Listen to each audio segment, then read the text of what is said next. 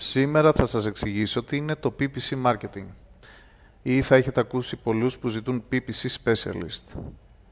Αυτό το πράγμα περιγράφει συνήθως έναν άνθρωπο με μια στρατηγική η οποία έχει σκοπό να φέρει performance, δηλαδή να σας φέρει επισκέψεις στο website σας ή να σας φέρει πωλήσεις. Στην πραγματικότητα όμως δεν υπάρχει στην αγορά μια θέση μόνο για έναν άνθρωπο ο οποίος κάνει PPC, δηλαδή πληρώνει μια εκστρατεία per click. Μάλιστα τα clicks δεν τα πληρώνουμε πλέον με PPC, αλλά τα πληρώνουμε με CPC ή αλλιώς cost per click.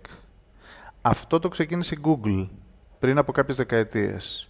Τότε λοιπόν όταν ψάχναμε έναν άνθρωπο ο οποίος χρησιμοποιούσε διαφημίσεις Google και πλήρωνε με cost per click, λέγαμε ότι θέλουμε έναν άνθρωπο που είναι pay per click specialist ή pay per click marketer.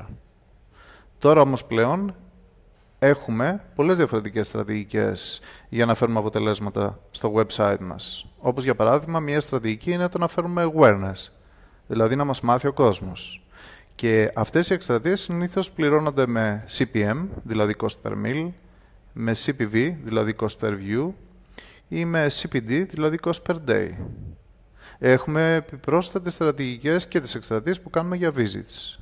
Αυτές δηλαδή τις οποίες πληρώνουμε με CPC ή όπως παλιά το έλεγε η Google PPC. Και έχουμε και τις εκστρατείες που κάνουμε για conversions. Δηλαδή όταν πληρώνουμε με CPA, CPL, CPI ή CPS. Άρα λοιπόν αυτό που θέλω να θυμάστε είναι ότι ένα digital agency ή ένας digital marketer δεν ασχολείται μόνο με το να σας φέρει visits και άρα PPC ή CPC, ασχολείται και με άλλα πράγματα όπως να σας φέρει awareness και conversion. Αν λοιπόν κάποιος επιμένει να σας λέει ότι κάνει μόνο PPC, θα πει ότι είτε έχει δόγματα, είτε ξέρει μόνο ένα πράγμα, δηλαδή τις διαφημίσεις στο Google Search που φέρνουν visits.